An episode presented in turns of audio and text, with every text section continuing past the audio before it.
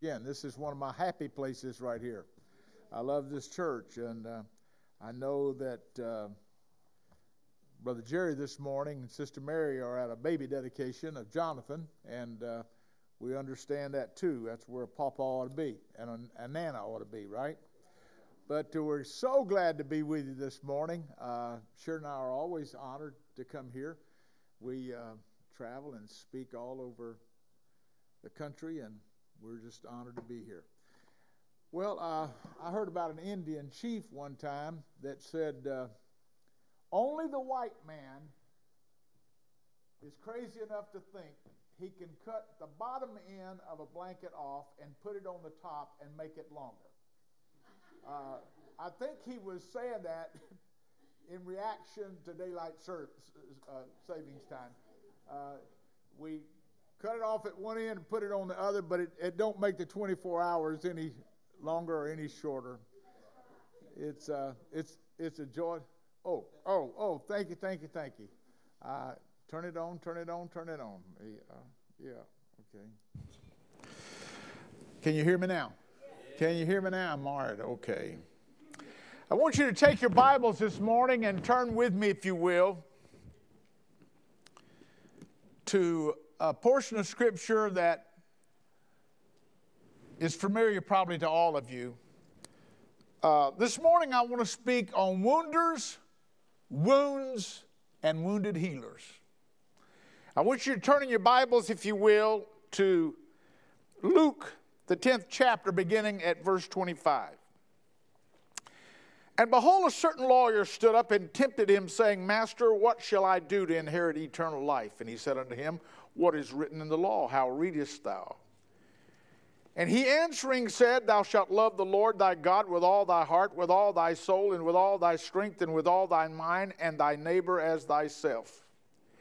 And he said unto him, Thou hast answered right, this do, and thou shalt live.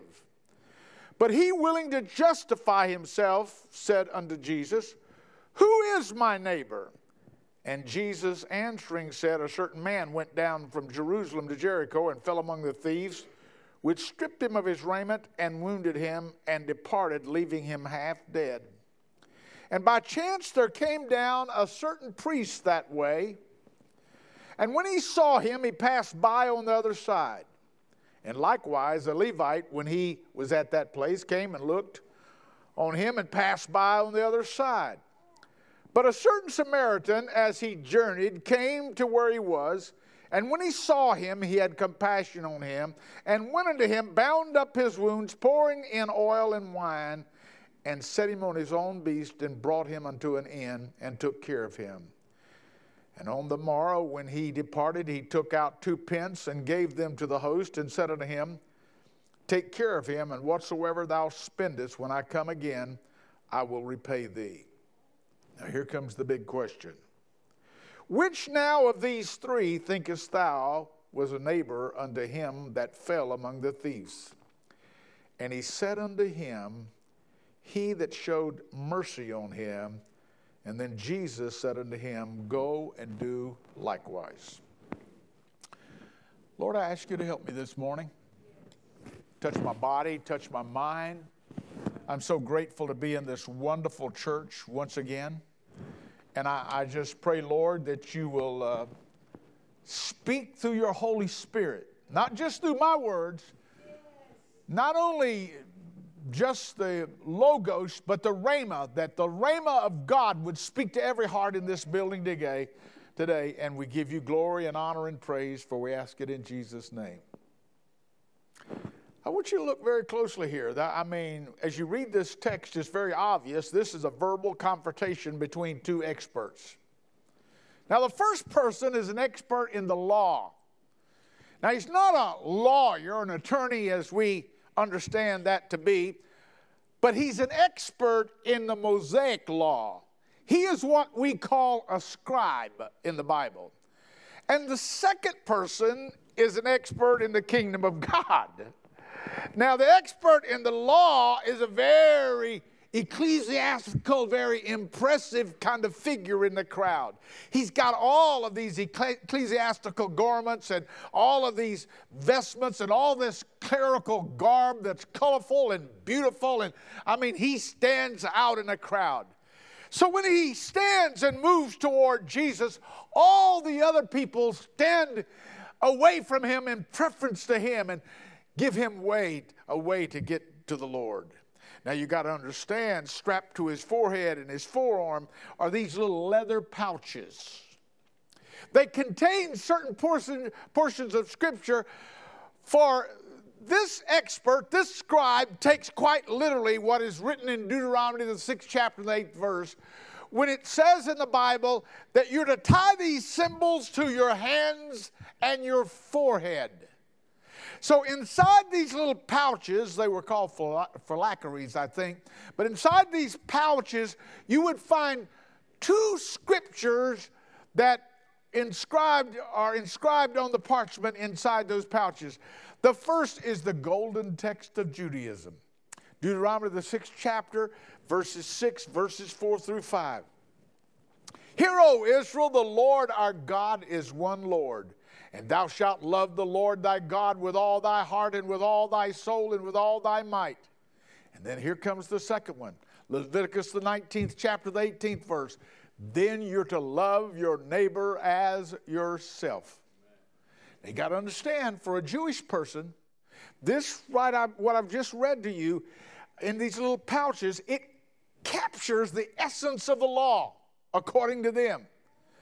But, but what this expert doesn't know, uh, he's met his match today, because Jesus is not only an expert in the law, he is the lawgiver. Amen? He's not only an expert in the kingdom of God, he's also the king. He's not only an expert in law, in love, but he is the very personification. He is the essence of love itself. That's what I want you to see this morning. So I want you to, and, and I'm not going to try to wow you with some homiletical sermon this morning, but I want you, I want you to see the, the movement of this story and the implications that, that Jesus Is, is speaking and implying in this powerful story. Now, first of all, we have this encounter. It leads to the questions that were asked, and and uh, that, and then it prompted the story of the Good Samaritan, and, and then we have the story of the Good Samaritan itself. And all of you've heard that story all your life, so we're not going to deal with that a lot today. But then, then we see the characters of the story, and then fourthly, there's the directives of the story, and finally, there's practical principles that flow out from this story. So let's begin from where it all started with a question. This expert in the law comes to Jesus, the Savior of the world. This expert in Mosaic law asks the question, what must I do to inherit eternal life? I've often asked myself if he really, really wanted to know. And the reason I asked that, because I'm not sure his motivations were pu pure, because the, even the Bible says he asked this question to test Jesus. He was testing Jesus. But whatever the motivation was, the question still comes. And if you notice, Jesus didn't answer it, but rather he asked a question of his own. He says, what is written? How, how do you read it? In other words, if you're such an expert, if, if you're, you're so intelligent in the law, uh, if, you, if you know what you're talking about, then you should really know what the law says. So what is the answer to your own question? And how does this scribe answer? He answers with, with what is written on the parchment that is in those pouches, strapped to his forehead and to his forearm. Thou shalt love the Lord thy God with all your heart, all your soul, and all your mind, and all your strength. And thou shalt love thy neighbor as thyself. Now to the Jews, these were the twin posts of the law of God. And, and on these twin posts hung all the law of the prophets. And when this man said this to Jesus, I want you to see Jesus affirmed his correct response. And, and, and then Jesus just simply said this. He said, you know what? If you do this, then you shall live. I want you to see this. The question came, what must I do to inherit eternal life? Jesus, the answer was, love the Lord, love your neighbor. And, and then the challenge came from the Lord to this man. He said, if you'll do this, if you'll love like this, then you'll have eternal life. In other words, uh, th there was an exchange. There was a question asked. There was a question answered. You would think that would be the end of the story. But it's not the end of the story. Look at the text. Because Jesus has stirred something up in this man. He's caused this man to search a little deeper in his heart. I mean, this simple conversation has suddenly complicated this expert's thinking. You know, and, and, and I'll tell you why. You see, he knew a lot about religion, but he didn't know much about relationships. He was an expert in the law, but he didn't know a lot about love. And so the Bible says at this moment, he wanted to justify himself. We all want to do that, don't we? Now, wh- why was that? Why would he want to justify himself? Because personally, he was not doing what Jesus said. Jesus said, do this. If you love like this, you're going to live. But he wasn't doing it. Jesus said, if you'll do this, then you'll have eternal life. And because he wasn't doing it, he knew he did not have eternal life. So, so to justify himself, according to the Bible, there is another question that comes. And that question is, who is my neighbor? Who's, who, who are you talking about being my neighbor? And that's what prompted the story that Jesus told. It's a story that we've heard all of our life. We preached a hundred messages from it, the story of the Good Samaritan. It's a simple story. It's an uncomplicated story. It, it's, it's just one of many parables that Jesus told. And most of the parables that Jesus told, they were all taken from the experiences in the day in which he lived. He talks about a man that goes down from Jerusalem to Jericho. And it's quite literally, if you know about the geographical topo of that area, he literally goes down. It's a descent of three thousand feet over twenty-two miles. And it falls into an area which was called the Badlands. Most of the Jews of that day didn't call it the Badlands. They called it the Bloody Way. And there was a reason they called it the Bloody Way. Because it was infested with caves. It was infested with hideaways. It was infested with crooks and robbers and murderers and killers. They were all over the place in that region. It was the perfect place for a robber to do his thing. So the victim in Jesus' story was not a special case. I don't think so. I think as people listen that day, oh yeah, they said, I know about the Bloody Way. I know what he's talking about. I, I had a relative that had that same unfortunate experience. And, and, and Jesus tells a story that they can all relate to uh, about how a man was attacked by robbers and thieves and brutalized and wounded and hurt. But in this story, it's different. Because in this story, there's a ray of hope. Because this road is not only infested with thieves and robbers, but frequently travel along this road, there comes a succession of ecclesiastical church-going people. Church people. So in this succession of people, there comes a priest, there comes a Levite, there comes a Samaritan. But only the latter. Only the last man stopped to help. Now, I want, you to, I want you to focus with me this morning because I want us to look at the characters that are revealed in this story. They're no more than a robber, a victim, a priest, a Levite, and a Samaritan. But you know what I believe as I read this story? I believe the people that are in this story are representatives of people who are all around us today. I, I mean... You, They're, they're characters that we see every day. We don't identify them in the same way, but they are there. They're a part of our world. First of all, there's the wounders. Uh, there's not much said about them in the story except what they did. I want you to see what they did. They stripped this traveler. They beat him. Unmercifully, they beat him. They robbed him, and they left him half dead. Can I tell you something? I don't like to admit this, but there's wounders still among us today. They're all around us. There's the greedy, the graspers, the takers. They never give, they just take. I'm, I'm, you, you know what I'm talking about. I'm talk, we're, we're in a world now that's filled with self-centered, self-indulgent kind of manipulators and controllers. It's sad to say, but our world is suddenly filled with them. Sharon and I were not long ago at a, at a Project Rescue ministry in New York, and we were shocked to hear what is going on in America and even Alabama, as young girls are, are kidnapped and suddenly put in sex trafficking across the nation and put in places where they never return to home again. And it's more than you think. But sometimes, you know, these wounders, they do it physically. But other times, you see, people can wound you with their tongue. They can wound you by what they say. And the aim is always to batter somebody, to maim somebody.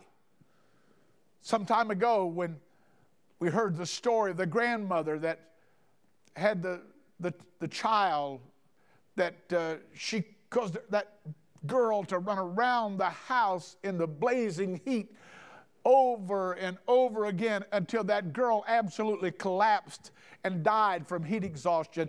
And you say, how could somebody be that cruel? How could a grandmother do that to their child? We're living in a world of wounders. And the spirit of this age is to wound people. I mean, it's crystallized the horror and the revulsion in my heart with the violence that's in our land. We're, we're living in Birmingham, Alabama. I get up every morning and watch the news, and it's like a war zone. We get a report of how many people were killed, who was found in the trunk of a car, who was found in a ditch, who's pulled up at an intersection, as it happened in Bessemer just a few days ago, and somebody just pulled up beside him and shot six times through the car. How can we live in this kind of world? I am telling you, my friend, whether you want to admit it or not, wounding is a part of the spirit of the age in which we're living. It's demonic, and yet it's happening all around us. Look in the world of politics. Whew. Lord, will I be glad when November has come and gone. You look at the politics of our senatorial election. You look at our presidential election. One of the principles of getting elected is you got to do the other guy in before he does you in. You say every mean, vile, horrible thing that you can say about them. Accuse them of everything. Whatever you do, you got to lift yourself up and you got to put him down. The spirit of this age is not to lift somebody up. It's to step on them and crush them. Amen. A few years ago, a man by the name of Bernie Madoff, who's in prison today, thank God, In, the, in a Ponzi scheme, absolutely stole billions of dollars, retirement money from senior citizens who had no way whatsoever of recovering that money. I watched him as he went through that trial. I listened to the reporters that interviewed him, and there was seemingly no sense of remorse. There was seemingly no No remorse about what he had done, stealing retirement money from people who now would have no resources in their future. In other words, the spirit of our age is, is not to lift up the fallen, but it's to kick them while they're down. And let me tell you something, my friend, there's a lot of wounders everywhere. I hate to say it, but there's wounders in the church. I serve in a A district position in this Alabama district, assistant superintendent. We have meetings with people where I see wounders. Let me tell you what the Bible says in Proverbs six. The Bible says, talking about woundedness, There's some things that even wound the heart of God. God said, I want you to listen to me. Haughty eyes, a lying tongue, hands that shed innocent blood, a heart that devises wicked schemes, feet that are quick to rush to evil, a false witness who pours out lies, a man who stirs up dissension among his brothers.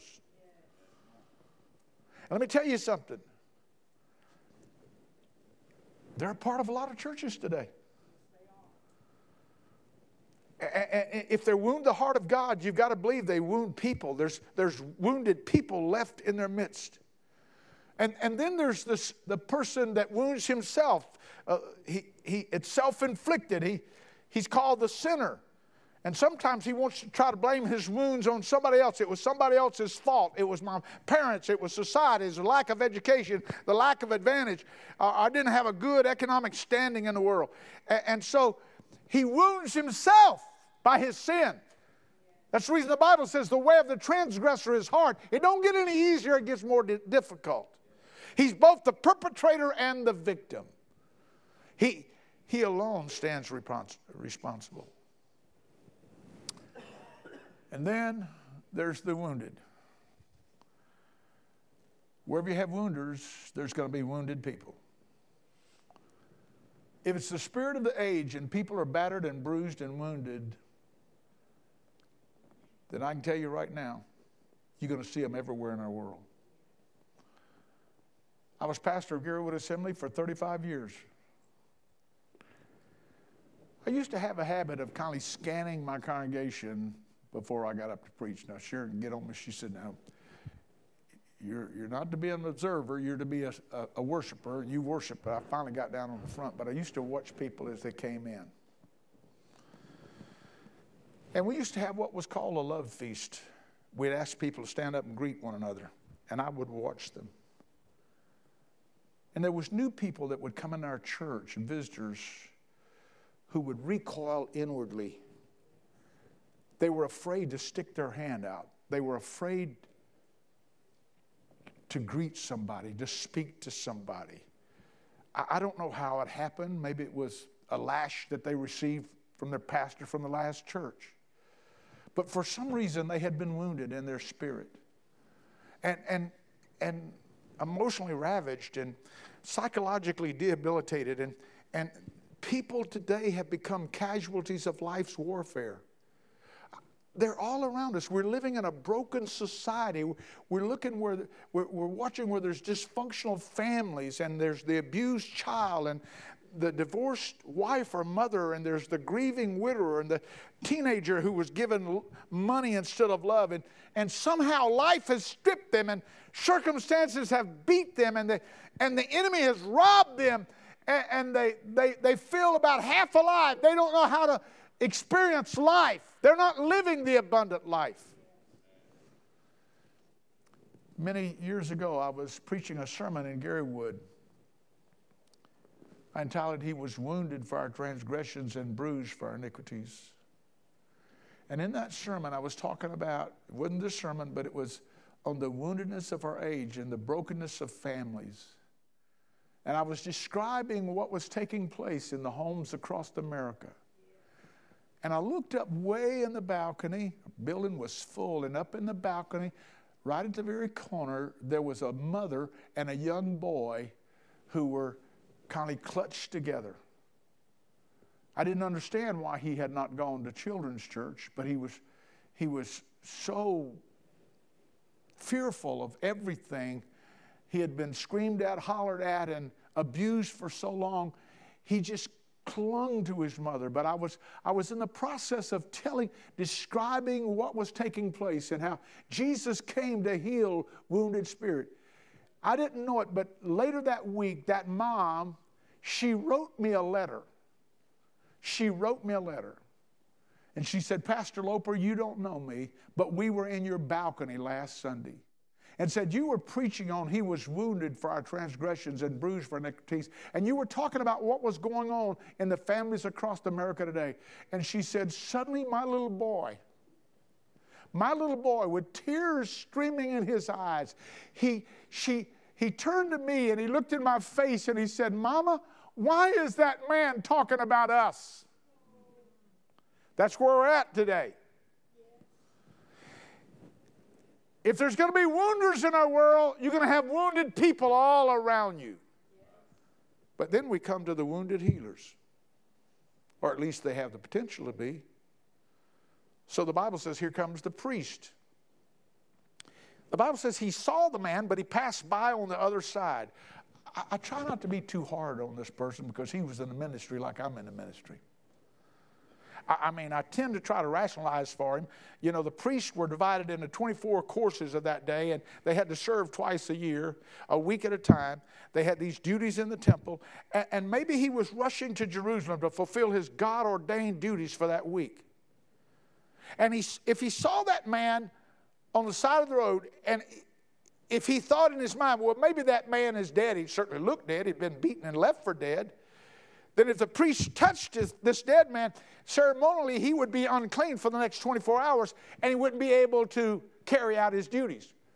But it goes much deeper than, I, I mean, as hard as I try to rationalize for this priest, when it boils down to it, it was his religious propriety that kept him from the spontaneous response to this suffering man.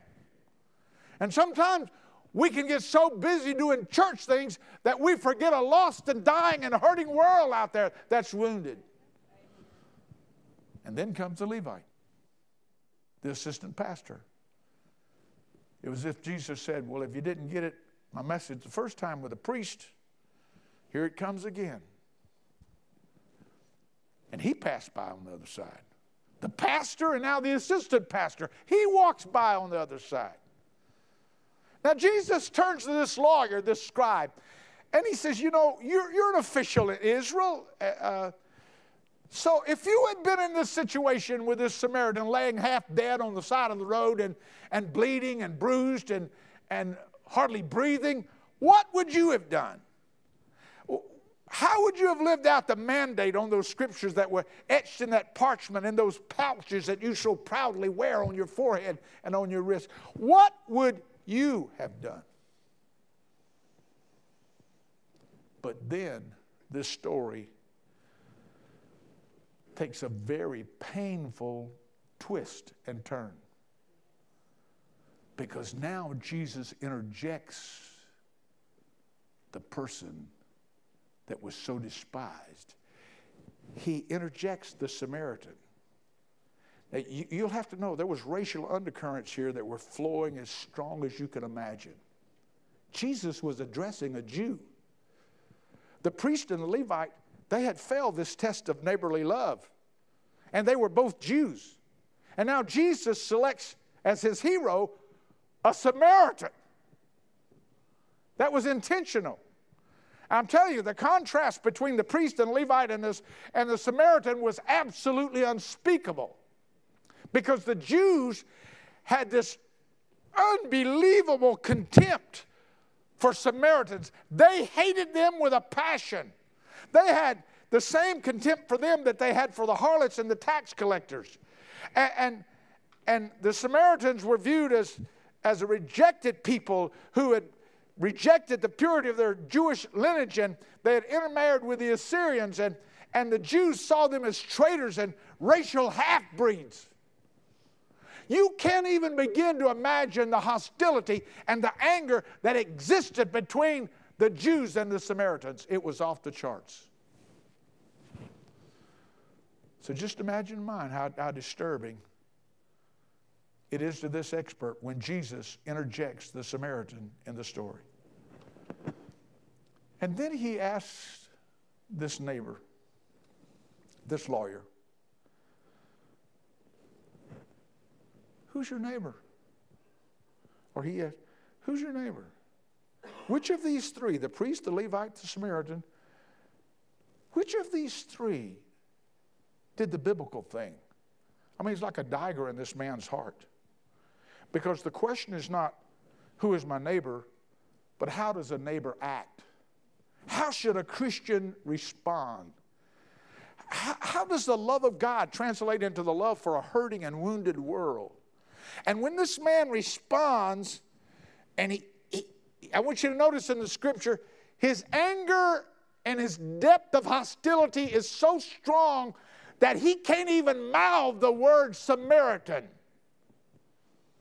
With a twisted, snarled mouth, he simply says, "It was the one who had mercy on him."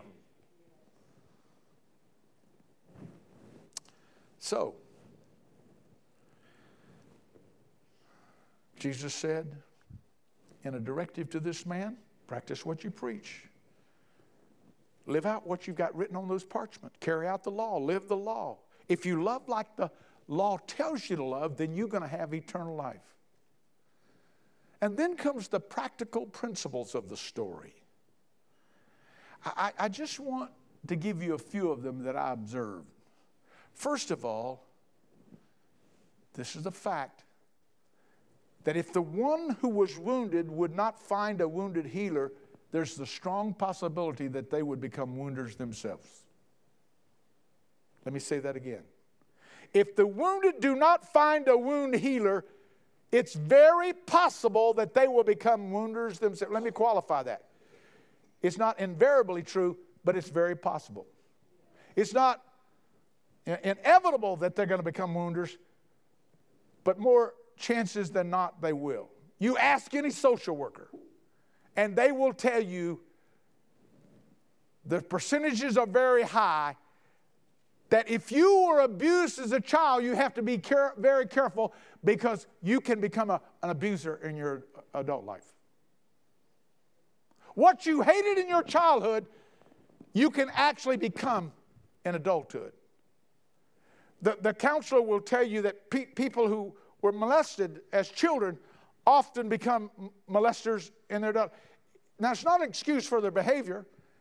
Uh, they're still responsible, but there's a principle at work here. And, and it is true that if you don't allow God to heal the woundedness of your heart, you will become the very thing that you hated in your childhood. Look in Genesis, the twenty-seventh chapter, verse twenty-eight. Jacob steals Esau's blessings. Esau is wounded in his heart. The Bible says he wept. He was so wounded. He wanted to kill Jacob. Jacob's smart. He gets out of there. He goes down to Laban's house. You know the story. But as soon as Jacob flees, then Esau has no one to point his anger at. So he turns on his parents. And the Bible says when Esau realized how displeasing the Canaanite women were to his father Isaac, what did he do? He went out and he married a Canaanite woman. Why did he do that? He did that for one reason, to wound the heart of his parents. You can believe it or not, but it is true. It's not just a cliche. Hurting people hurt people. I've seen it too many times in my ministry. The wounded become wounders. You ask any young person, why would you go out sometimes and do the very thing that breaks your parents' heart? Why would you do that? You love them. Why would you do that? Look deep within the crevices of their heart, and you will find out there's woundedness. And because of that, they become wounders themselves. We have to be very careful.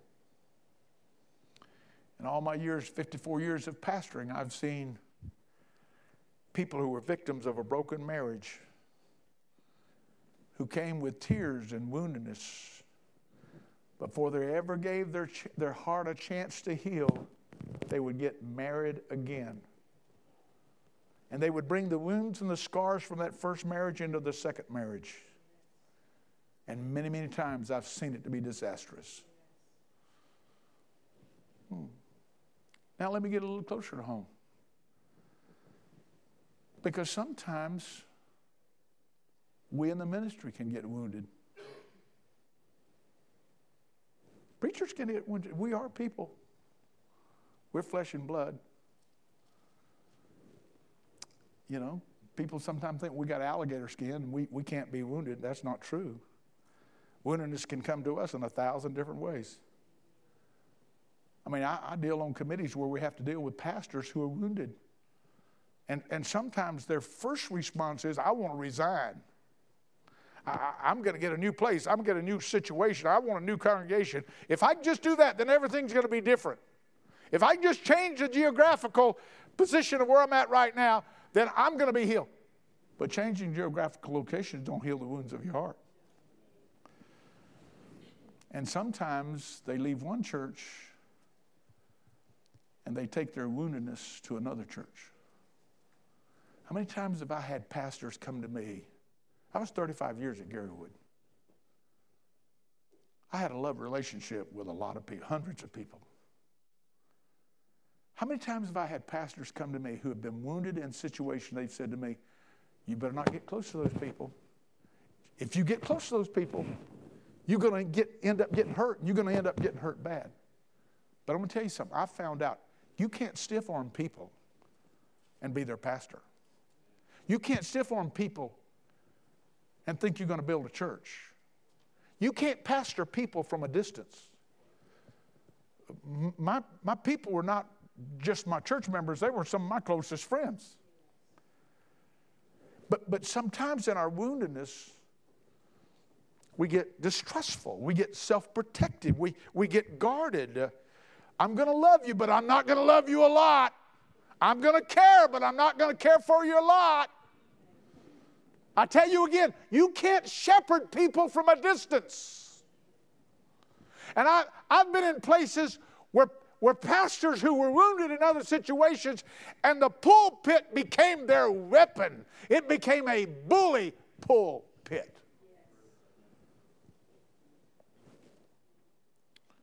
I had to tell a guy one time, you know, you can shear sheep many times, but you can only skin them one time. And when you do that, the congregation becomes wounded. And the cycle goes on and on and on. Evangel, this nation right now is so divided. All I hear talked about today is woundedness. How we've been hurt. How we've been mistreated. What is, what's been done to us? This nation, our churches, our families, we need healing for the wounds of our spirit. We need that. We need somebody to to sense our hurt. We need somebody to reach out and love. We need somebody to minister life to us in these moments of woundedness. In this community right here, I dare say within a stone throw of this church, you can't imagine the woundedness that's going on right now in this city.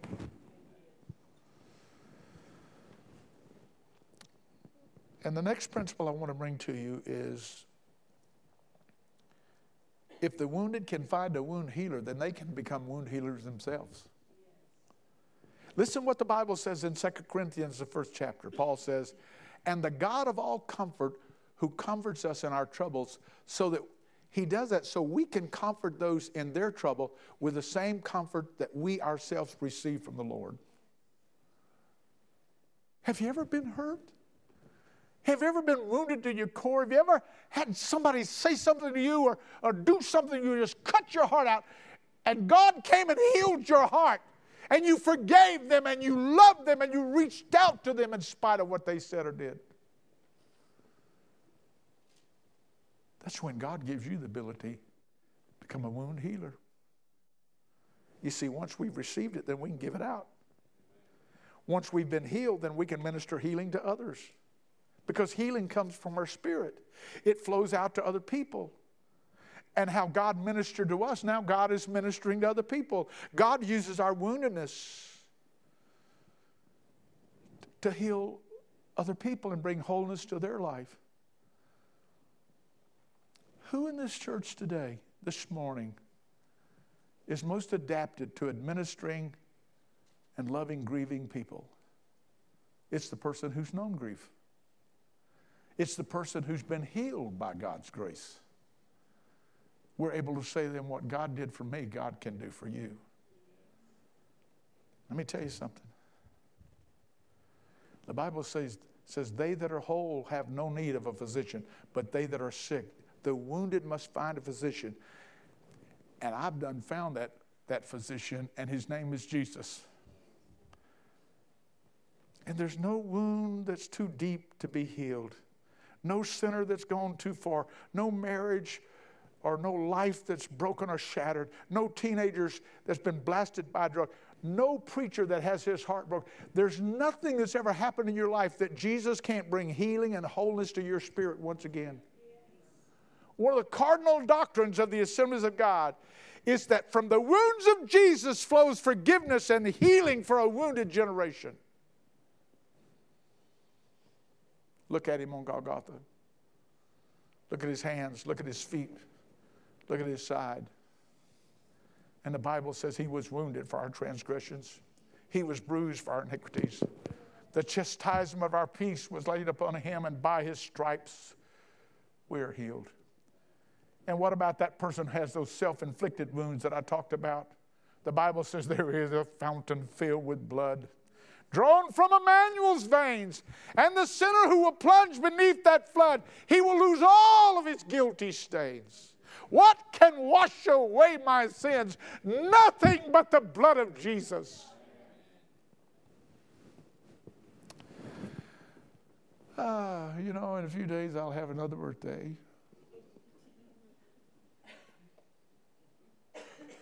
I'm on the other side of the mountain. I watch the news like you. I wonder what kind of world we will leave my grandchildren. And sometimes I look through the eyes of the weeping prophet. I look at this generation that is now coming up, and I hear their wounded hearts. I see their broken spirits. And I say, is there a balm in Gilead? Is there no physician there? Is there no healing? As the, as the weeping prophet said, why is there no healing for the wound of my people? I'm here to tell you there is a balm in Gilead. We've just got to present him to the world. Because Jesus came to heal the wounds of our heart and our nation and of our churches and of our families. When Jesus went to his own hometown church in Nazareth to speak, he used the words from Isaiah the prophet. He declared, the Spirit of the Lord is upon me, for he hath anointed me. And one of the, G the things that Jesus said he was anointed to do, and this comes from the King James because I love the King James. In one portion where he He stood up and said, the Spirit of the Lord is upon me. He's anointed me to preach. And he, in that message, in that quoting of Isaiah, he says something. He says, I came to set at liberty those that were bruised. I find that a very interesting play on words. He didn't say, I came to set at liberty those who are bleeding. He didn't come and say, I, I, I came to set at liberty those who have an open sore. He says, I came to set at liberty those that are bruised. I want you to notice he didn't even say, I'm going to heal them. He didn't say that. He said, I'm going to set them at liberty. You know what this implies to me? That implies to me that there's bondages in bruises. Hurts can hold you. Hurts can handcuff you. They can get you in a straitjacket. They can wounds and woundedness, and it can so grip your life that life is not even worth living. They fetter us. They keep us from the freedom that we need to enjoy in Jesus. Let me illustrate this. If I had a cut on my hand, I had it all wrapped up and bandaged, and I'd come in here this morning, my hand wrapped all the way up to my elbow, you would have said, what in the world happened to your hand?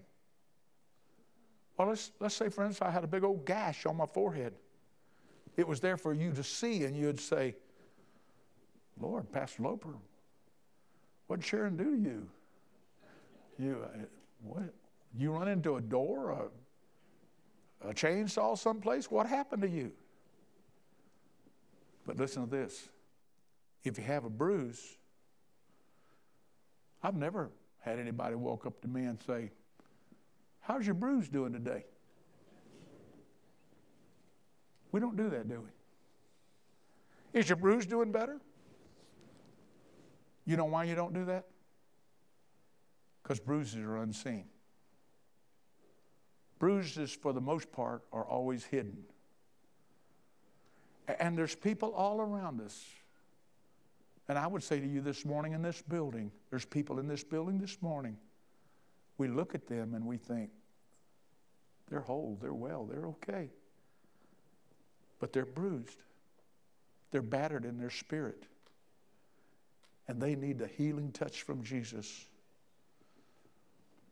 And the Bible, Jesus himself in the scripture reminded us that he said, I came to set the person free who has the bondage of bruises.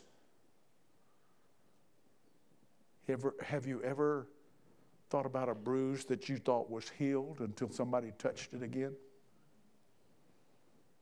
You think it's all well. You think it's all over. You think it's all in the past.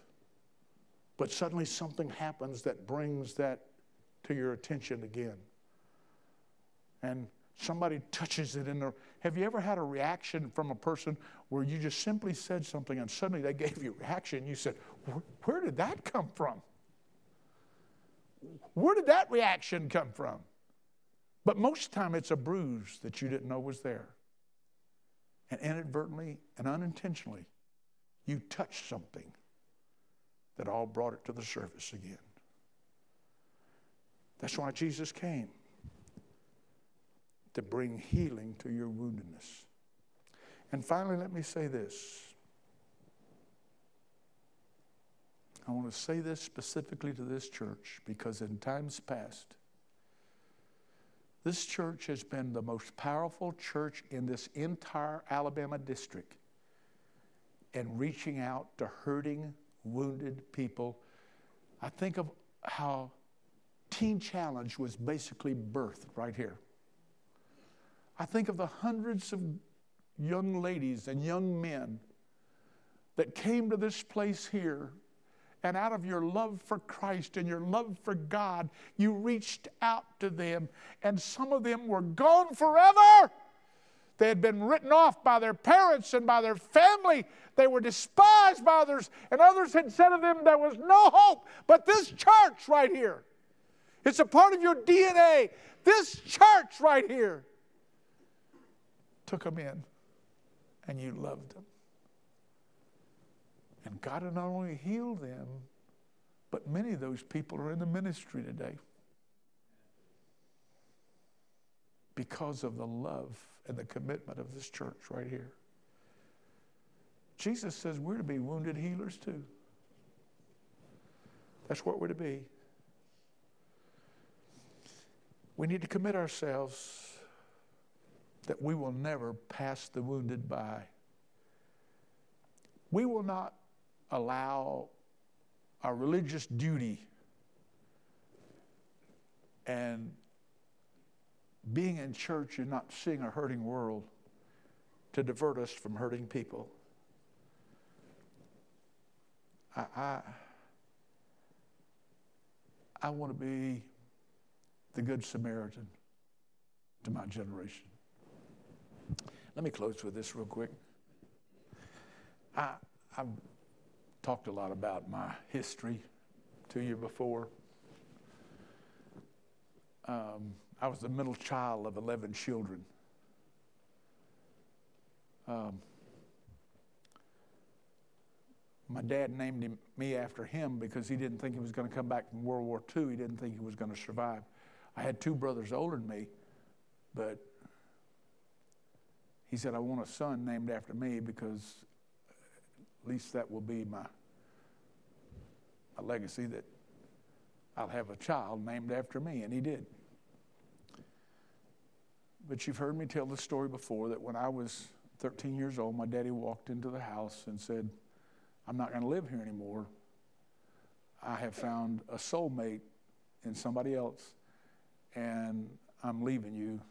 And to make a long story short, we went through months and months of courts where back in those days, they had no mercy on children. They'd try to get you to testify against this parent or that parent. Well, I love both of my parents. It was horrible.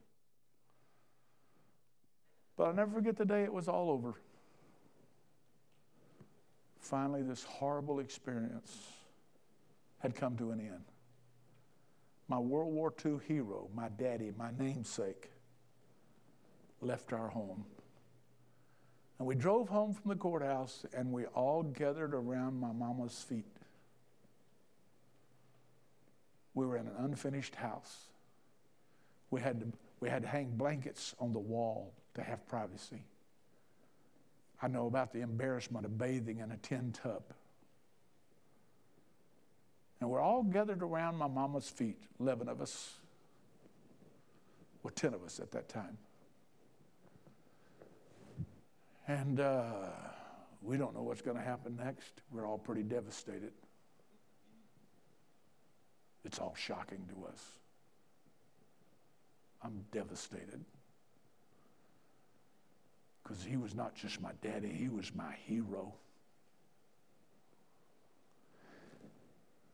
And my mama looked at us and she said, well, now this is not for everybody, so don't think this is law for you. But uh, she said, uh, I will never marry again for the rest of my life.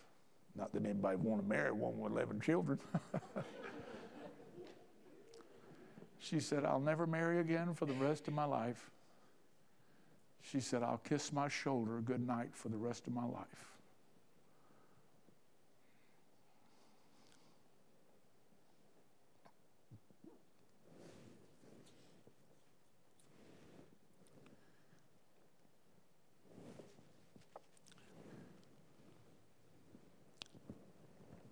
But she said, I'm going to raise you kids to know God. I'm going to raise you to know God. When she died, you could have put everything she had in a brown paper sack. But let me tell you something. She left us something that was worth a lot more than stuff. Stuff. She left us with a faith in God.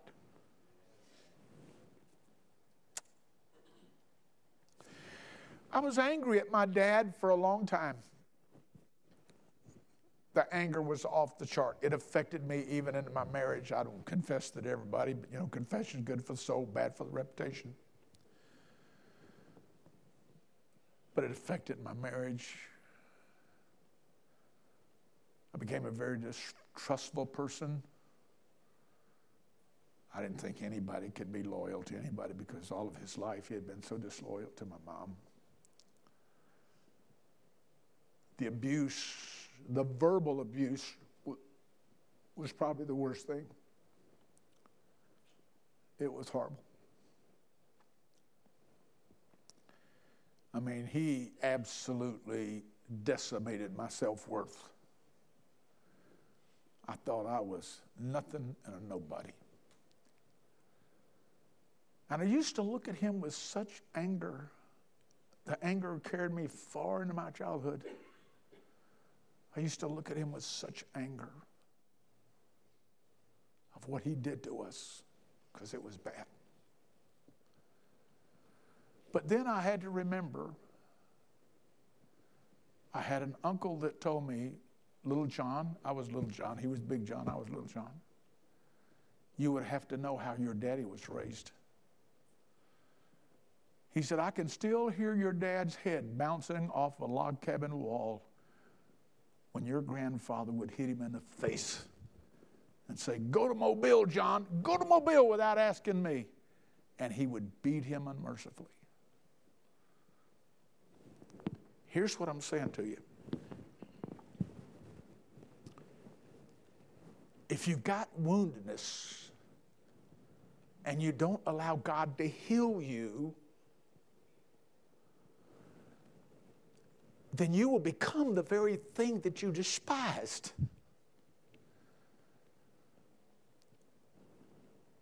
Jesus wants to heal us and heal our hearts. And I, I will say this too, because it happened to me and it took me years to get over this.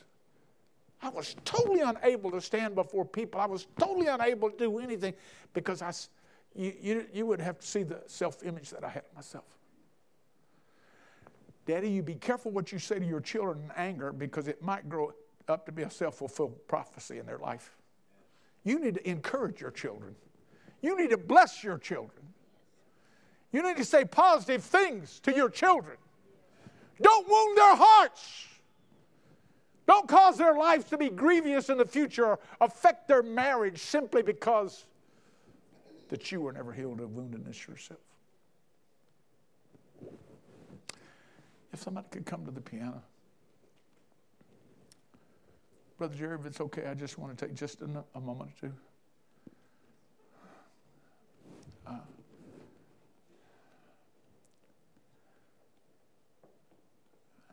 I, I wanted to preach another sermon so bad this morning. I was prepared to. And God gave me this message right here. Because God said in this building this morning, there's going to be hurting people. People that need to be healed. Whatever your woundedness is or whatever degree, the hurt that is there, no matter whether it came from your childhood, whether it came from a marriage, it may have come from a teacher. It may have, somebody said something to you that labeled you.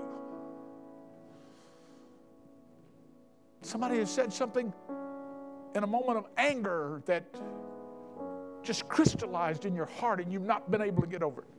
I want you right now, I want you to step from where you're at and I want you to come. Everybody stand with me. I want you this morning, I want you to, I want you to step to this front this morning. And we can all come together because we're going to pray together. I'm not going to hold you long, but I want you to come right now. Sing for us, if you will, as they come. Come on. Come on. Come on. I want you to stand right here. Come on. Come on. Nobody should come along. Nobody should come along.